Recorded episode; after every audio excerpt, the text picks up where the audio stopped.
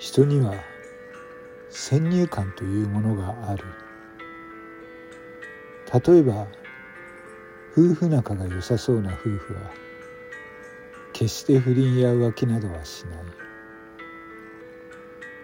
大企業に勤めるようなサラリーマンは決して痴漢などはしない。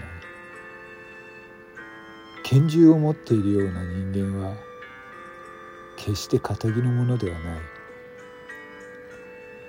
都会のゴミ置き場の集積場の脇で3億円という現金が普通の車で運搬されていること。そしてホームレスなんて決して大それたことはやれないと思われること。須藤蓮司が考えた現金強奪はまさしくそんな人が思う思い込みを利用したそんな犯罪計画だった。まさか人が入ることがない都会のゴム集積所の脇で銀行からの大金が普通の車で運ばれていること。拳銃を持っている人間はきっと暴力団関係者のものと思われがちなこと。その人間が持つ思い込みを利用して3人は黒いスーツを着て先進銀行の現金輸送車を襲った。拳銃を一発発砲しそのままドライバーを車に押し込め3人で乗りった。小さく悲鳴を上げるドライバーを思う通りに運転させそして街中でそのドライバーを起こした。そのまま通報されると思われるところ。いいかここからお前が動くようならうちの組の者がお前をすぐに射殺する。お前はここにずっと立っていろ。いいか少しでも動いたら射殺されるからな。覚えておけ。そう言って現金輸送の車を強奪した。案の定その男は自分が動いたら殺されると思い30分その場で動かずにそして警察にも通報することができなかった。そのためこの強奪事件は30分の初動が遅れたと言われている。そしてその30分は致命的な30分とも言われている。こうして須藤蓮司が考えた計画で先進銀行3億円強奪事件は完成した。ここか記者の設楽から教えてもらった北区の現金投函された3件の住所に須藤蓮司は印をつけその3点をそれぞれの対角線に伸ばしてみた。こうして3点の線は中央で重なったその重なった場所十字の表示があった。病院？木下総合病院という名前が終点の下にあった。病院。そうか。そういうことなのか。この先に待っているものがぼんやりと理解できた気がする。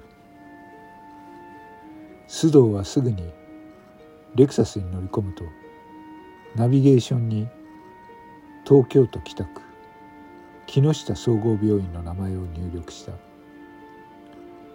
機械が発するとは思えないほど流暢な女性の声で距離とおおよその到着時間を告げる。須藤はアクセルを踏み込むとキュッと少しだけタイヤは悲鳴を上げ力強く加速した。そのスピードは須藤の流行る心の現れとも思える。急げ。急ぐんだ。あの人は待っている。私のことを。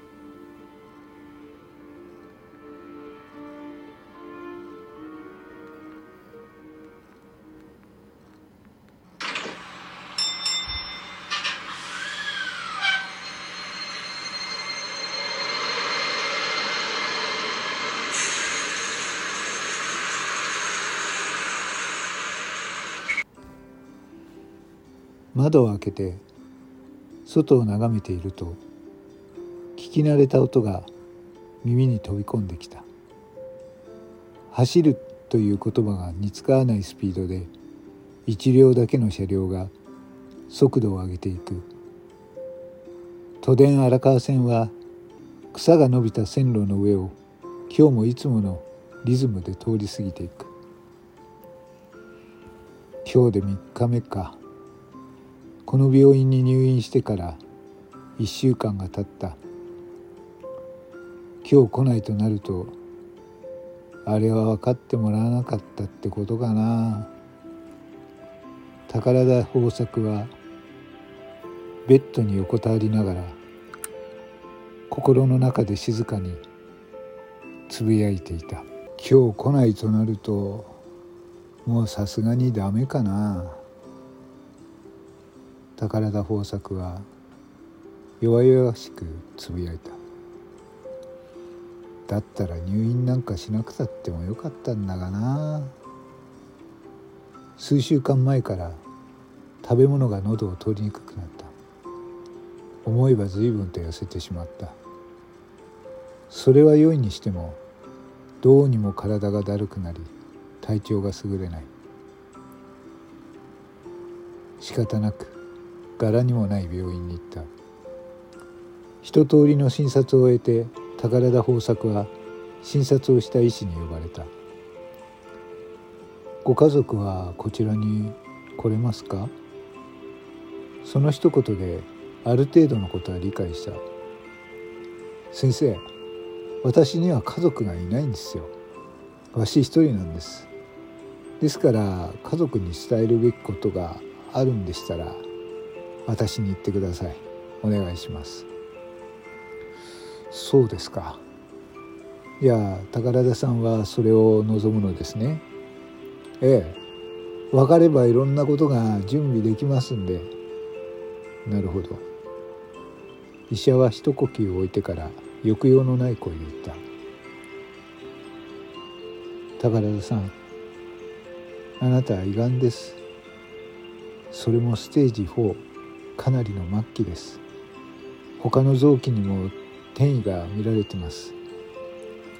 あどうしてここまでほっといたんでしょう。痛かったんじゃないですか？それから豊作が言葉を挟む間もなく先生は話し続けた。だが豊作はその話を途中で遮った。ええ私の人生ですからそれでいいんです。教えてくれてありがとうございます。豊作はにこりと渡って診察した先生に答えた。